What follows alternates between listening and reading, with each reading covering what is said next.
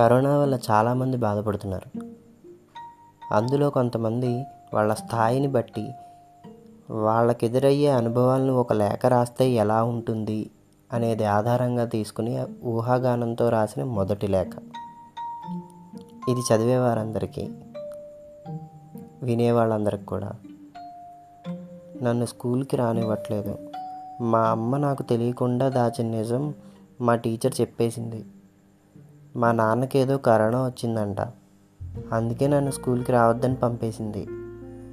అసలు అదేంటో నాకు తెలియదు నేను మా ఫ్రెండ్స్ని కలిసి చాలా రోజులు అవుతోంది. మా అమ్మని అడిగితే నాన్న బాగానే ఉన్నారు అంటోంది. బయటికి వెళ్తే చాక్లెట్ కొట్టువాడు కూడా నన్ను రానివ్వట్లేదు. అందరూ నన్ను వెళ్ళిపోమంటుంటే నాకు చాలా బాధగా ఉంది. మళ్ళీ మా నాన్న నన్ను స్కూల్కి ఎప్పుడు తీసుకెళ్తారో? నేను స్కూల్కి ఎప్పుడు వెళ్తానో భయంగా ఉంది సార్. మా నాన్న ఇంటికి వస్తారా ఇట్లు. చింటూ నాలుగో తరగతి.